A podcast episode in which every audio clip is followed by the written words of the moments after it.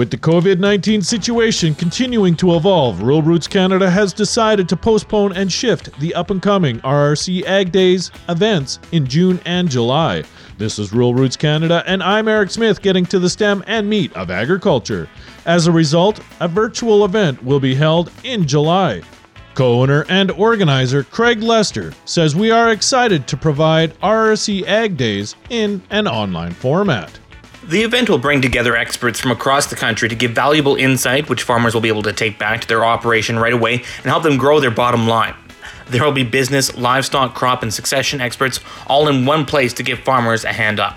Lester says the day will feature panels, demonstrations, and live interactive question and answer sessions, giving farmers the chance to get practical strategies to grow their bottom line.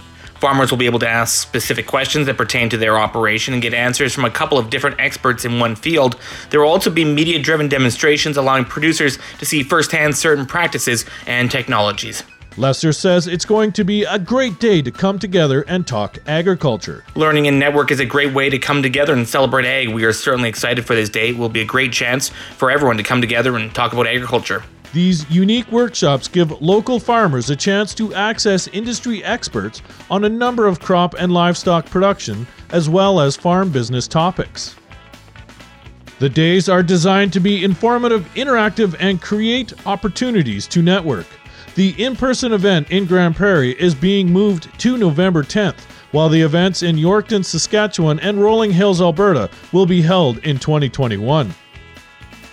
For more on Rural Roots Canada Ag Days, go to ruralrootscanada.com. And don't forget to check us out on LinkedIn, Twitter, Instagram, and Facebook. For Rural Roots Canada, I'm Eric Smith, getting to the stem and meat of agriculture.